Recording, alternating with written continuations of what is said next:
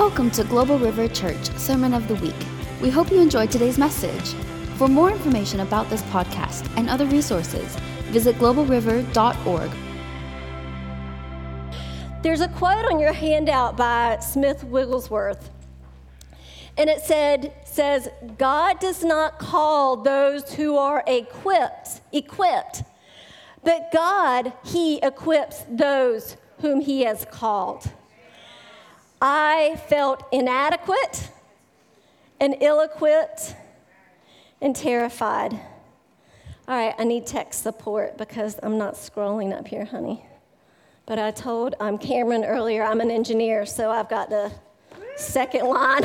I've got it printed out. so these feelings don't just pertain to ministry. There are many things in our lives where God asks us, things that God asks us to do, that He calls us to do, not just to preach, but to be a parent.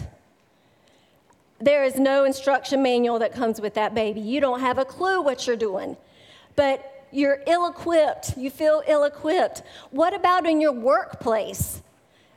Thank you, honey. Thank you, he fixed it. In your workplace, there are projects that you're assigned that you don't know how to even accomplish them. What if you've been asked to speak in public and you're terrified? Right? some of us, some of you have been called to do that. What if you have to make healthcare decisions for your parents? There are things that God calls us to do, not just ministry where we feel ill equipped, inadequate, and sometimes terrified. Let me give you some Old Testament examples because I'm not the only one. What about Moses? God called this man to lead his people out from the, the heavy hand of a wicked king, they were slaves, into the promised land. And this is on your handout, Exodus 3, starting with verses, verse 10. God said to Moses, I am sending you to the king of Egypt so that you can lead my people out of this country. But Moses said to God, I am nobody. Has anybody ever felt that way? I am nobody. I am nobody. How can I go to the king and bring the Israelites out of Egypt? And Moses had a stuttering, stammering, some type of speech problem. So he even had a physical handicap.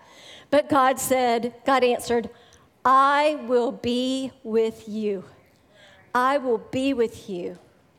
What about Joshua? Um, in 1994, I lived in Washington, D.C., in the city and there were wrought iron bars on my window, and I was terrified.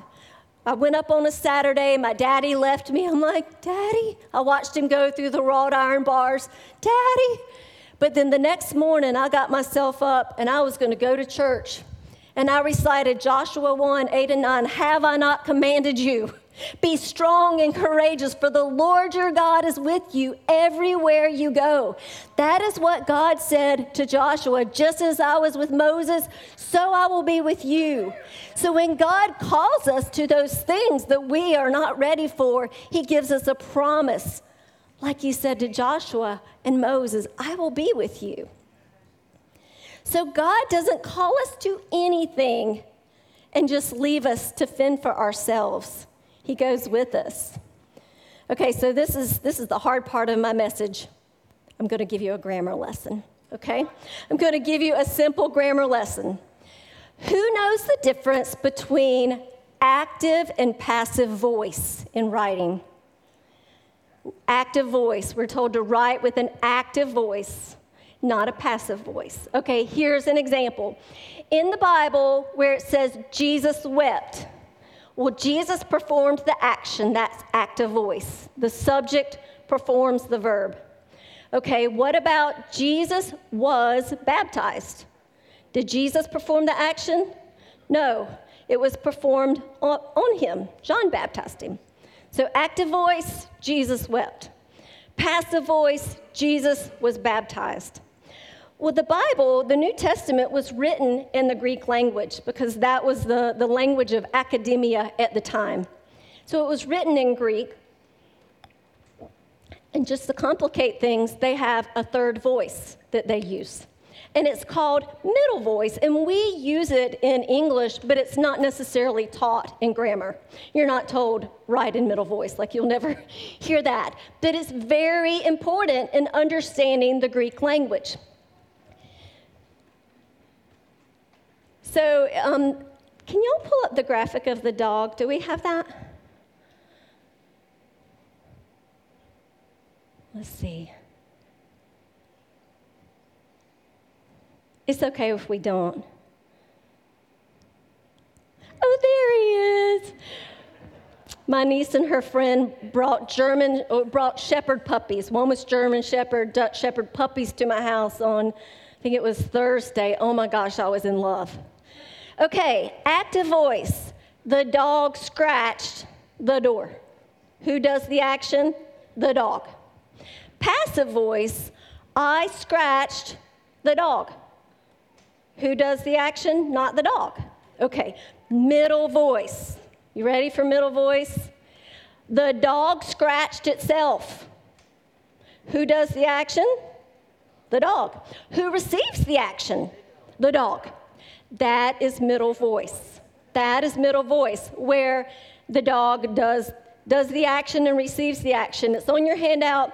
The subject, now there's no test, so just take a deep breath. It's okay. I'm not going to ask you later what is middle voice. The subject both performs and receives the action expressed by the verb.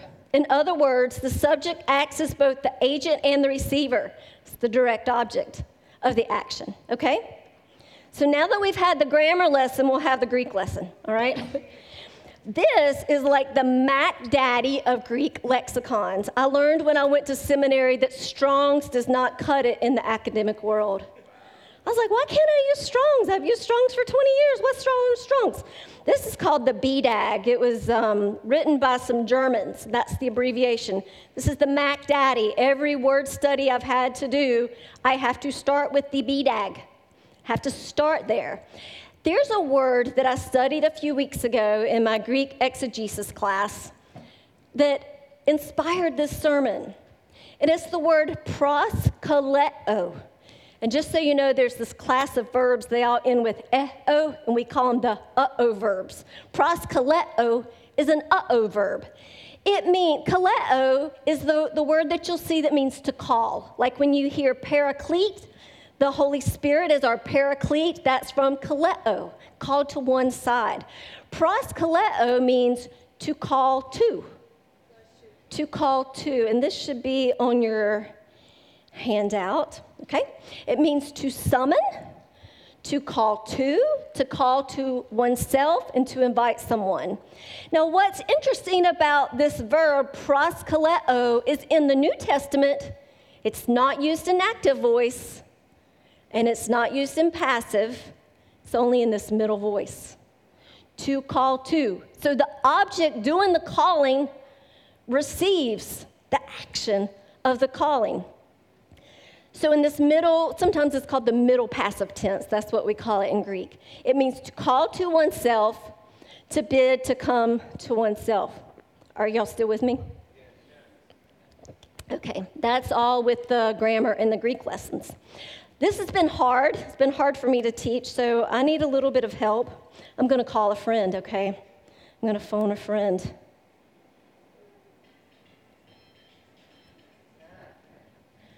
Hi, Christy. I need some help. I should hang that up. Look what Christy did. She came to me. I called her. She came to. I need a hug. This Greek and grammar, I've lost them. Thank you for your help. That is what proskaleo is. It's to call to yourself. I called her to myself. Christy, I need you. I'm calling you. I called you to myself. I didn't just call her and say, oh, just over there. You're good. You're good. No, I needed her. I called her to, to call to oneself. Now, I'm going to tell you why this is important. I'm going to get there.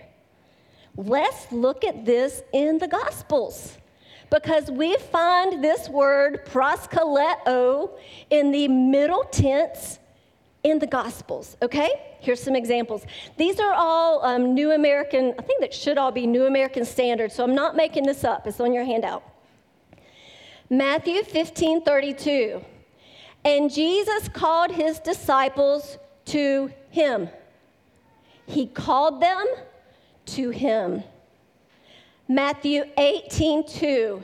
And he called a child to himself.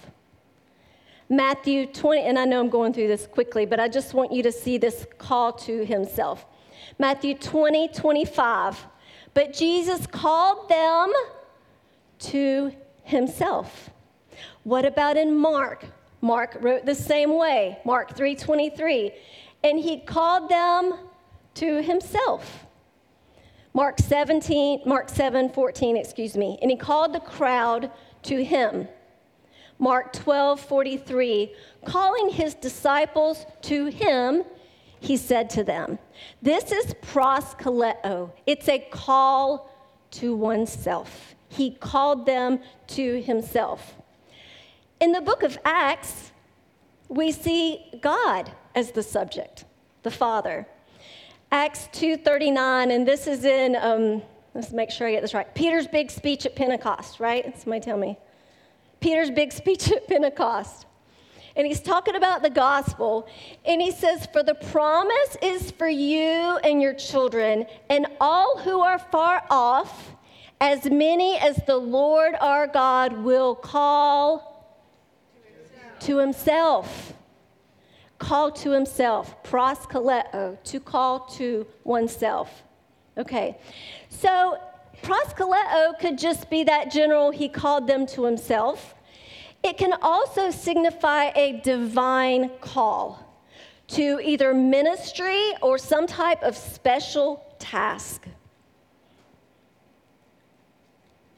So if you'll turn with me to Acts chapter 16, verse 9.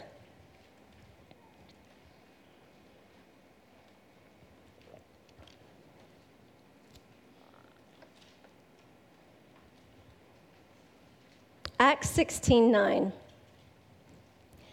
And this is where Paul and Silas and Timothy wanted to go visit, uh, minister in Asia, and the Holy Spirit wouldn't let them. And then I think next was Asia, and the Spirit of Jesus wouldn't let him, which that's a very interesting study in itself. But there was a purpose because they were needed in Macedonia, in Philippi, and Thessalonica. So this is on your handout, Acts 16 9. And a vision appeared to Paul in the night. A man of Macedonia was standing and pleading with him, saying, Come over to Macedonia and help us. When he has seen the vision, and he, they go back and forth between he and we, but it's Paul, Silas, and Timothy, the, the team, they were together. We immediately sought to leave for Macedonia. It reminds me of one time when Brian and I were in the mountains with my mom, and they had a house on a big, it was on a big hill. It started snowing. We immediately sought to leave. we were like, we got out of that house, two kids, we were down the hill in like an hour in, in Wilkesboro. We were out of there. And that's what Paul did. We immediately sought to leave for Macedonia, concluding Here's why. Here was their motivation that God had called us to preach the gospel to them, to the Macedonians, okay? So we're going to narrow in on this Acts 16:10, the second half. God had called us to preach the gospel to them. So the reason we've done this grammar lesson and Greek lesson is this one verse. God had called us to preach the gospel to them. Because this verb is in the middle tense. It's in the middle tense. And that's important for you and for me. It's in the middle tense. It's not active, God called. It's not passive, they were called. It's middle tense, which means God called them to himself. Now, the Bible, you'll find in the Bible that, that everything that's spelled out in the Greek does not always naturally translate into English. And so we miss some of these important things, like God called them to Himself. God called them to Himself to preach the gospel. And there's something important there. Thayer's Greek lexicon. So, first, like I told you, the BDAG. We, that's the Mac Daddy. We always had to use the BDAG. Thayer's Greek lexicon is available to anyone, and it's on blueletterbible.com. If you ever want to study your Bible in the Greek, you just put in Acts. Okay, now I'm not going to give y'all permission to all get on your phones right now because then you'll be checking messages. But you could go on blue on the Blue Letter Bible app or get on the internet right now and put in Acts 16b. Acts 16:10, the second half, and you can look at this and you can even see that it's in the middle passive tense. And then you can go to Thayer's Greek lexicon and find out what it means. Anybody can do that. If you're interested, it's not for everybody. And I'm not special because I'm do it, because I do it. It's what I am passionate about doing. I, I love doing this. I love the details. This is the details. Okay. Thayer's Greek lexicon says about this word in the middle passive tense the Holy Spirit and Christ are said to call unto themselves those preachers of the gospel to whom they have decided to entrust a service. And when I read that, I didn't just see the call to themselves, but it was for a purpose. It's for a purpose. Here's another cross reference Acts 13 2. While they were serving the Lord and fasting, the Holy Spirit said, Set apart, I'm sorry, set Barnabas and Saul apart for me for the work to which I have called them. That's also middle passive, the work for which I have called them to myself. It's a call to himself. And we all have things that God has called us to himself to do to minister to our families, to be a light in our neighborhoods, to do a project at work, to care for an aging parent, to hand out bread at the food pantry. It is not just for those who stand on a stage or hold a microphone. We all have callings, tasks that God has entrusted to us, to us, not to anybody else, to us. So, when God calls someone for the purpose of entrusting a task for them, first, he calls them to himself. It is a call first to himself. And when I started thinking about in the Bible, okay, give us, Lord, give me some examples. Well, before Moses became the great leader of, of the Israelites out of Egypt, first he was tending his father in law's flock in Midian. Am I getting this right? Sometimes I start to quote facts, and my middle aged brain says, Was that Midian? Was that Peter? it, just, it just goes. But that's thank you. Call a friend. When we think about Joseph, before he was raised up to be a leader in Egypt, he spent time as a slave, he spent time as a prisoner. There was a long time of preparation. What about the Apostle Paul? When you, when you read about his, his conversion, it says he didn't, he didn't like rush up to Jerusalem and say, I'm here to serve. No, he went into the desert. He went into the desert for three years. Now, commentators aren't sure was he preaching the gospel or what was he doing, but he just didn't run up to the pastor and say, Okay, I'm ready now. No, he had a season of preparation. What about Jesus? How many years did God call Jesus unto himself to prepare him for the special task that God had for him? There was a season of preparation. There was a time where God called them unto himself to make them ready.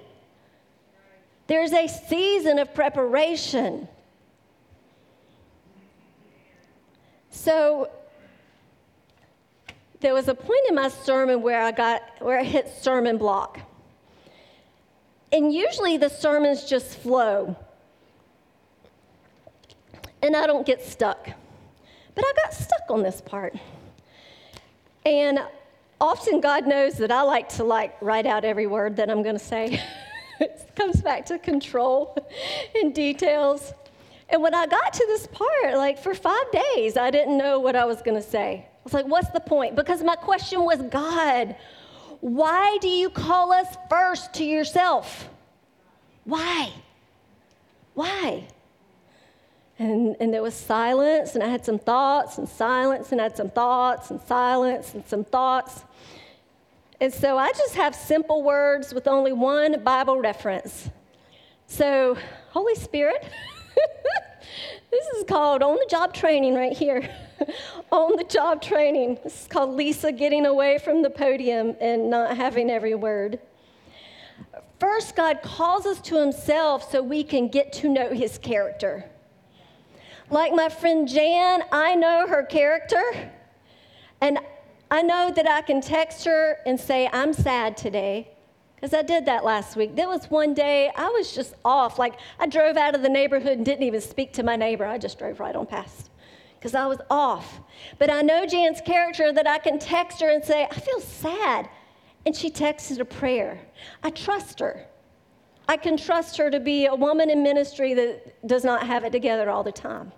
I know her character. We need to draw near to God to get to know his character, to learn that he is faithful. That's why sometimes this process of drawing near to God and becoming equipped takes years. Because we have to learn that he's faithful. It is not an overnight lesson. That is not overnight. And I've learned that He is faithful because every time I have stood in that honored place of my pastor's pulpit, God has never stood me up. He has never stood me up. Now, there are times I've blurted out things I shouldn't have said, or uh, I've, I don't think I've ever burped, but I've made other noises, and there are times it hasn't gone perfectly. But God has always shown up, and Holy Spirit has always been there. I've never been abandoned at the altar, I have never been left. I know His character, I know He's faithful. We also, in this season, learn how to recognize His voice.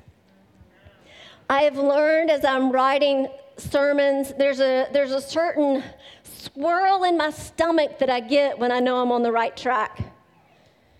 But the other thing I've learned is this week there was no swirl, there was just block. There was no swirl. But I know He's faithful.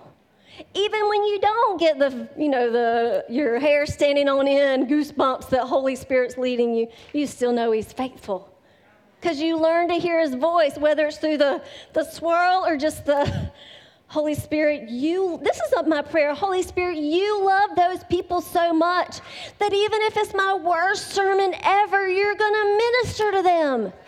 That is what I know. I can get up here and bomb, and Holy Spirit can use me to touch your life and to change you, to change you today. Because it's not about me. It's not about me.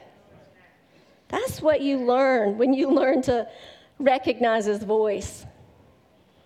You also learn in this calling to God how to follow the Holy Spirit. Because there are things Holy Spirit will ask you to do that you are not going to want to do. Listen, there's a time when, when I was doing a Beth Moore Bible study, and it said, you know, when you are everything that God says about you, what are you doing? And I wrote in the margin, I'm pastoring women. And then the next thing it says in my margin is, that is the last thing I want to do. I wrote it. That was the honest reaction. First, I wrote pastoring women. And y'all, I have, I have led women's ministry. I know what women are like. I am a woman Woo, that's some rough ministry when you pastor women. I could tell you different places women have chewed me out, steamrolled me, the sweet little church lady.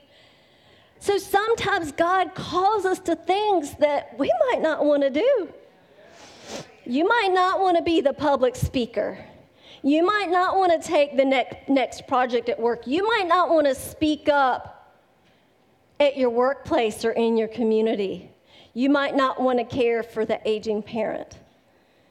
You might not want to homeschool your children. You might not want to get married to that person that God is saying, that one's yours.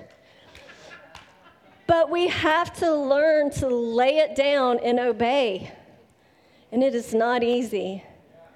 It is not easy. It is that surrender. And surrender, surrender, it can take years to work that into yourself. And even as I'm saying it, Holy Spirit's like, Have you got it yet? Uh uh No, I will be the first to say, I have not figured out surrender. I have not figured it out. And sometimes my prayer is, God, just give me the desire to surrender. That's the first step. We have to learn humility. Humility. And, and I like to teach that there's a, a confident humility. There's the humility that I say I can't do anything right apart from Jesus. But then there's the confidence that when I step out for Jesus, He's got my back. That is a confident humility where you can go before somebody, even if you can't remember, now, was that Peter? Was that Midian? It doesn't matter. Jesus has your back. He still uses you, He'll speak through you. You don't have to be perfect. You don't have to be perfect. Hallelujah. You also learn honor. It was like me asking Pastor Tom, could I preach? And then I waited a whole year gave him some time to think about it. Then I asked him again. I have seen women bulldoze their way into ministry, and it is not pretty. And so I just sat back and just waited. I'm available, Pastor Tom. Whenever you, whenever, whenever you see fit, I'm available. I think that's part of honor, is that we don't go and pray, Holy Spirit, I know you told me I'm supposed to preach, and that man isn't hearing you. And God, would you just change his heart? Oh, that's witchcraft. When you start praying, God, would you just show my pastor that I'm supposed to be the such and such because you called me? That is witchcraft. That's what that is. Now, a year ago, I felt like I was supposed to preach in the Spanish service again, and I heard the word soon. It still hasn't happened yet. But I just say I'm available. I'm not going to go and, Pastor Tom, you know, Holy Spirit told me that I'm supposed to preach, and Pastor Willie, mm-mm. No, we're humble. We're just available. If you need me, I'm here. In your timing, it's your church. Whenever you're ready, I'm here. Humility. And we also learned that it's to serve. When I started training as a, um, I could say I'm a professional speaker because I get paid like $75 every now and then when I speak. so I could say I'm a professional, but in my training to be a professional speaker, one thing that I was taught was when I show up to speak, I am not showing up to be the one served, but serve.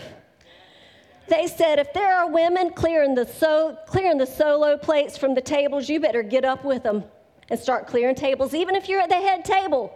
You need to get up, and if they're clearing tables, you better get up and clear tables with them. And when I show up to meetings, I don't go and just sit down. Okay, where's my green room? Where's my Perrier? No, I walk in and I say, Okay, I'm all ready. Can I help you do anything? Sure. Yes. Yes. And that's what they say because those women ministry leaders, I've been one, they're frazzled at an event. So I've been taught I show up to serve Jesus, the Son of Man, did not come to be served, but to serve and to give his life a ransom for many. That is what you learn in the training, the waiting, the call to himself, humility and honor, and that you're there to serve. You're there to serve. I don't think you want to hear me talk about learning how to forgive, but let's just say those women that chewed me up and spit me out, some of them I had to learn to forgive, and when they had babies, God had me send them gift cards and not just $25. Holy Spirit would say, You send them 50. Oh, Lord. Her? 50. Okay. And when and and God taught me how to pray, God bless them in what they're doing. Bless them. So, in this whole process, you learn to forgive, to honor, to serve. Most importantly, I believe you learn from God's word. This is where you learn everything. This is where you learn about humility. Jesus emptied himself, gave himself, Philippians 2. You learn how to honor. You learn about serving. You learn God's character. Everything I know about my daddy, I learned in this book. And through the lessons he taught me about it. That's why God calls us to himself. That's why we have to spend time with this word wrestling with it, studying it. You don't have to do the Greek. It's okay. Get your New Living Translation. Perfect. You will learn who He is and who He says you are. Because He has tasks for you to do, He has things for you to do. Okay, that was the messy middle. Thank you, Lord. I'm glad I didn't write all that out. I don't think I could do it again. Woo! I know. Hallelujah. So there's a training. But there isn't just a training period. I believe after the training, there becomes that entrusting. Okay, you're ready. You're ready. Let me give you what you need to do the task. So there's the, the equipping, and then the entrusting. There's a transfer. Okay, I need help again. Gosh, hopefully tech support won't have to help me turn my phone on. Okay, y'all don't look. well, come help me. Oh, there it is. Okay, I need help.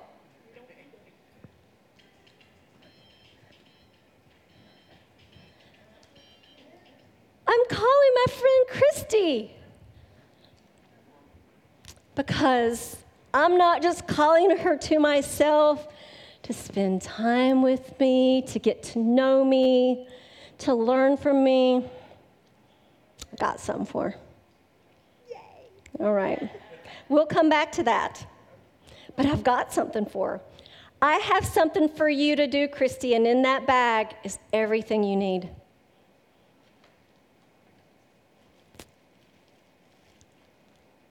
There's some grace in it.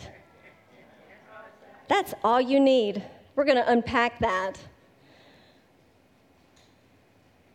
So she responded to that call. She came to me.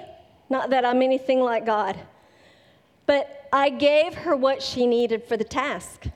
And that's what God does. So, what is that divine exchange? If you'll turn with me to Ephesians 3, we're going to look at the calling of Paul. Ephesians 3, we'll start with verse 1. This is so beautiful.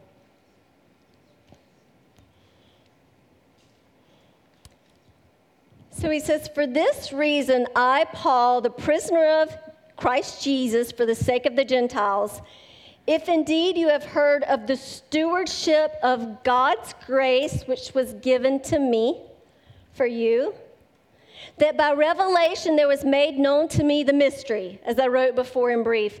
And I um, just noted on there the mystery was that salvation was for both the Jews and the Gentiles. I'm not unpacking that one today.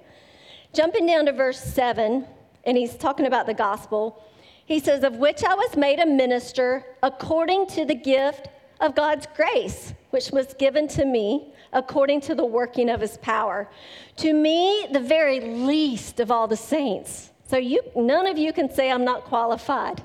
I'm not holy enough. Here he says, To me, the very least of all the saints, this grace was given to preach to the Gentiles the unfathomable riches of Christ. So if you have a pen, I want you to circle, there's, there's a common, ooh, excuse me, phrase. And when we see repetition in the Bible, it's important. There's a common phrase. He says three times, just in, in uh, Ephesians 3. Grace was given. Grace was given. So if you have a pen, pencil, circle that. Grace was given to him. Verse 2, he says, The stewardship of God's grace was given to him. Verse 7 He was made a minister of the gospel according to the gift of God's grace, which was given to him. Verse 8 Grace was given to him to preach to the Gentiles. So, how did he receive this grace? God called him to preach, called him to himself, and grace was given to him. Three times it says it. That was important to him. This grace was given to me. Not, I, Paul, was a learned scholar. I studied under Gamaliel, or however you say his name, him. I studied under the learned rabbi, and I know all the Torah, and I know everything, and thus I am qualified to go and preach. I spent three years in the desert getting ready. Thus I am qualified to go and preach to the gospel, preach the gospel to the Gentiles. I even saw a vision. No, that was not what qualified him or gave him the ability to preach. It was grace. If you can wipe a kid's nose all day without yelling at him, that's grace. If you can go to work and deal with people who gripe and complain without chewing them out, that's grace. If you can let someone chew you out without chewing them out back like I've done, that's grace. If you can care for an aging parent, that's grace. It's grace. There is nothing in our flesh that can do these things. We are selfish, angry, prideful in our flesh. We are we ain't pretty like Jesus. Like we don't act pretty. We don't act in any way that Jesus would act without grace. We can't do anything without grace. I can't even get out of the bed without grace. Okay? It's the truth. It's the truth. It's the truth. Grace. Paul says in 1 Corinthians 15, by the grace of God, I am what I am. And his grace toward me did not prove vain. But I labored even more than all of them. Listen to what he says. Yet not I, but the grace of God within me. I, I ain't working up here, I ain't doing a thing. You're seeing the grace of God showing off. Not anything in me that can do this. I can't remember Gamaliel and Peter and Midian. I can't find words. But grace works in us not just for ministry. This is on your handout, 1 Corinthians 9 8. And God is able to make all grace abound to you, so that always having all sufficiency in everything, you may have an abundance for every good deed, every good work. You may have enough grace to leave a good tip for lunch today. You may have enough grace to speak to your neighbor when you don't want to talk to anybody. You may have enough grace not to reply in anger when someone says an unkind word. Every good deed, every good thing takes grace. So, what I want you to see is there's two definitions of grace in, that we see in the Bible.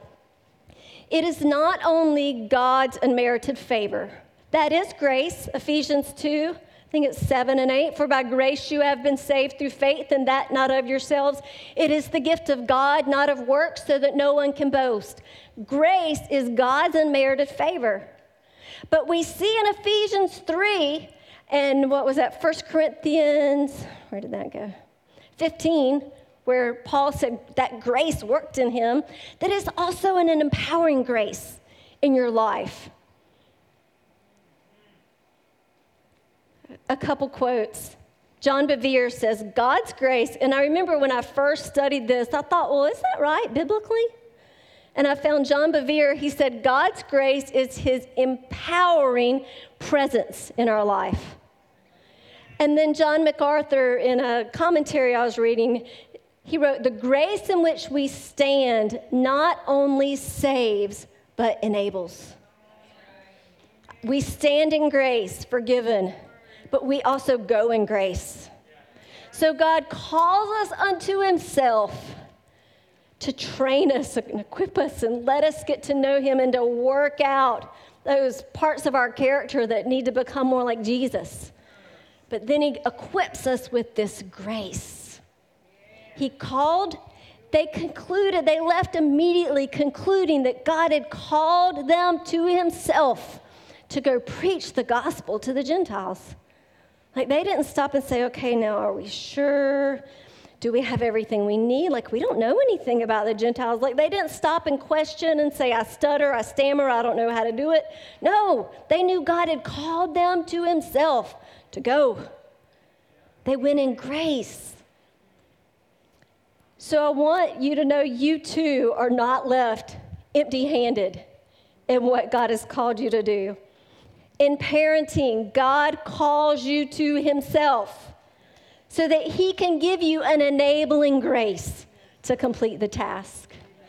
In your marriage, God calls you to Himself so that He can give you that enabling grace to complete your task. In ministry, God calls you to Himself so that He can give you that enabling grace to complete the task.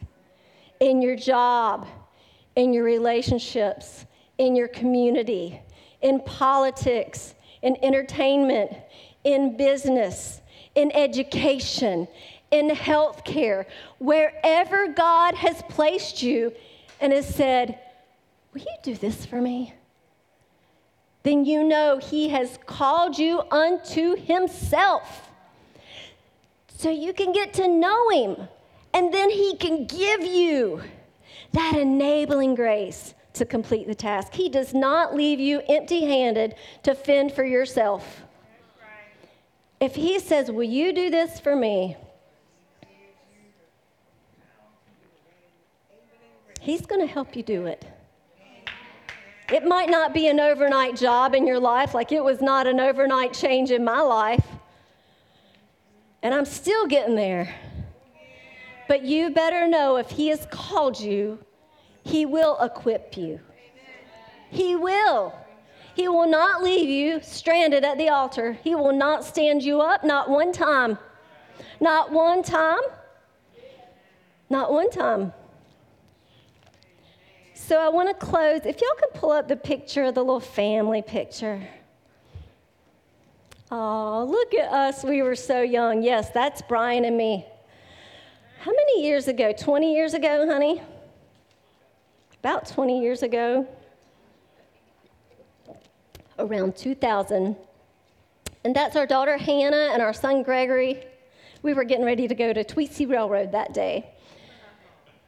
These precious children, I was all ready to send them off to public school, private school, Get them out of my house. Let me enjoy my days of leisure, eating bonbons, watching TV. Does that sound like me, Pat? but our son Gregory, when he was three and a half, he was diagnosed with autism. Now, what that meant for Gregory was he had skills all over the place. His skills were like a scatter plot. And so when he was in first grade, he was flunking first grade math, not because he didn't get it, but because he had been doing third grade math, and he was bored to tears in first grade math, and he was flunking. So for second grade, I felt called to homeschool. Now, there is a reason I am not often in children's ministry. I'll just tell y'all, I like, I like order, everything to happen the way it should happen. I like quiet. Like this morning, we went to turn on K-LOVE, and it's, oh, Lord, I worship. And I was like, no, no, no. Where's the classical? You know, ah. I like calm. Like quiet. Homeschooling, there is no calm, there is no quiet. It is do your work. Did you do your work? No, that's wrong. You should do it this way. Oh, mommy, I don't want. Whew. And I remember one day And a lot of y'all know now that you homeschooled during the pandemic. Many mothers and fathers know what that's like now. But there was one day I remember I slammed the homeschool room door, went to my bedroom, slammed that door. Thank God I could go into the bathroom, another door, slammed that door. I could even go into my walk in closet, slammed that door. And I got down and I put my face on the Berber carpet. Oh, Lord, help me. Many times I prayed that God would let my children live till Brian got home at 5 p.m. It was bad. It was bad. But God called me to homeschool.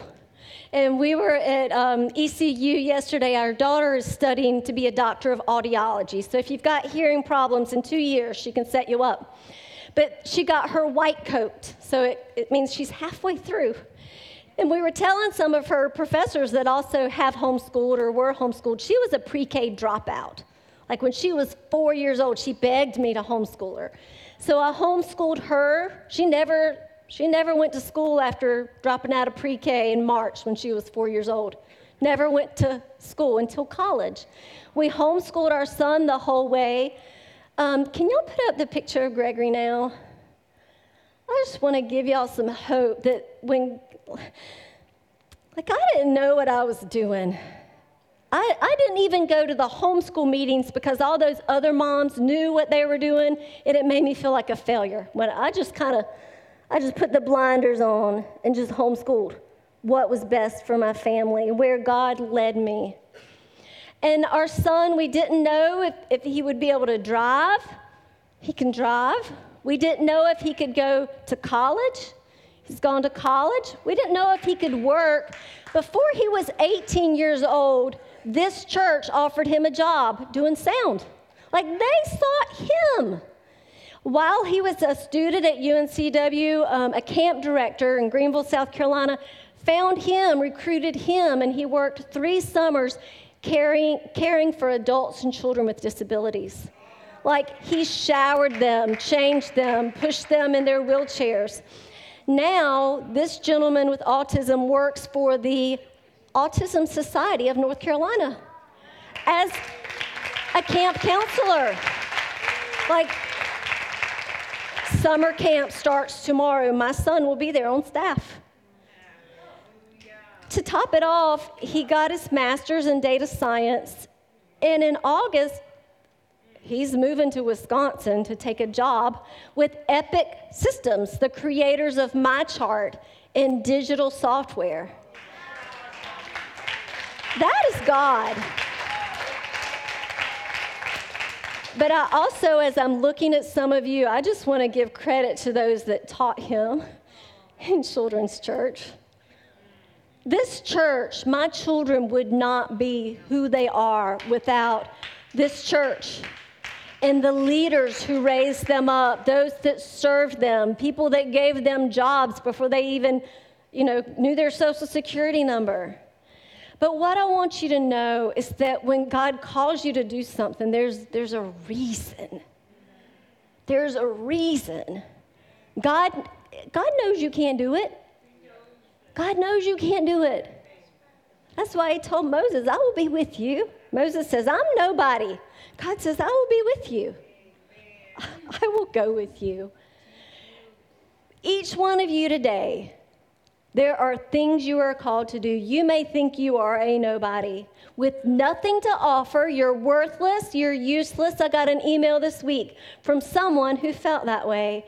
He said, I can't preach, I can't sing, I can't play an instrument, I have nothing to offer.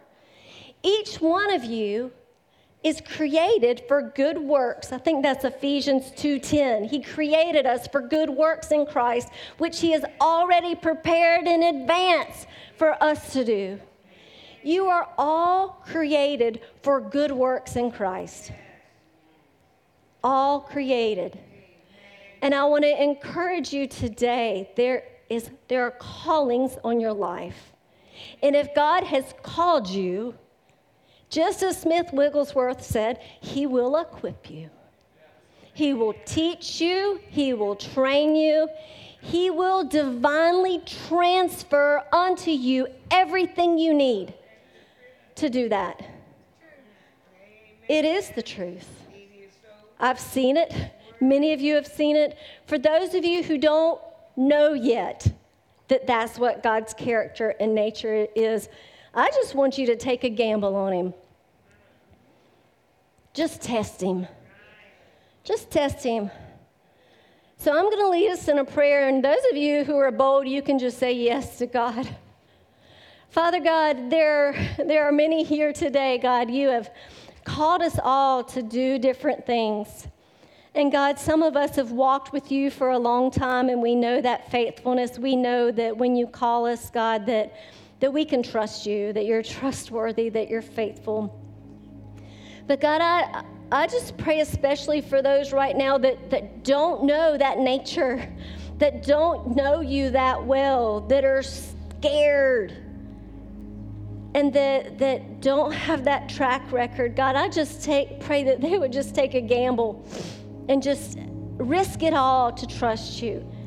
And God, I pray for each one today, God, that, that they know the next step, the next thing, the next task, big or small, that you have called them to do. God, I just pray that they would choose to take the risk that they would choose to surrender, that they would choose to say yes. God, you give us all a choice. You give us a choice. We can say yes. I will come unto you. I will receive the grace. Or we can say, no, not me. I, I don't know enough. I'm not good enough. I'm nobody. God, you give us a choice. And I just pray today over all the choices out there, God that Holy Spirit, right now, you would whisper in their ear, however they need to hear it, I am with you. I won't let you down. I will help you. I know you can't do it, but I will help you. I will teach you, train you, guide you, lead you.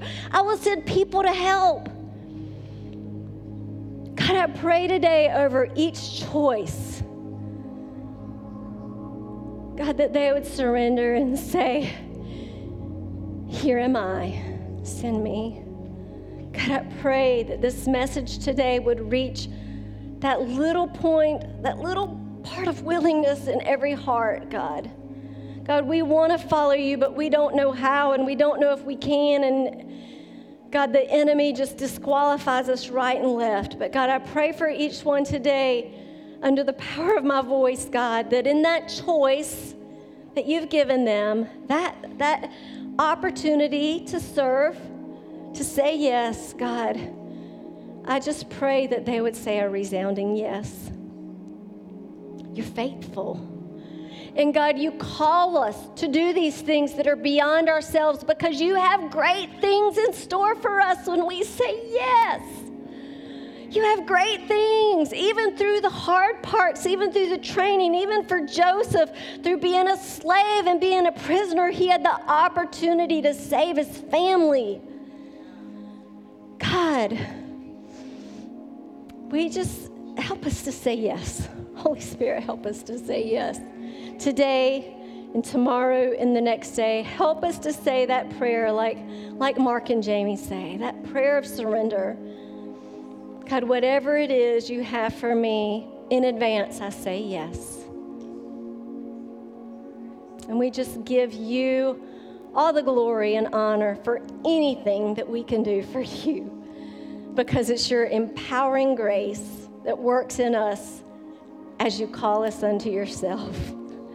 In Jesus' name. Amen. Amen. Amen. Amen. So I want to invite our ministry team to come forward. Some of you may have that choice that you're facing today and you need some help. You need, you need someone to pray with you and agree with you, to trust God with you in that choice, in that place where He's called you in that place where He's calling you to Himself. It may just be for a season of preparation and you don't know what's next. You may know the specific thing He's asking you to do. Come and let us pray for you and agree with you. I just want to thank all of y'all for being here today. And just know He has tasks for us. And we just go in the grace He's given us. God bless you. Thanks for coming.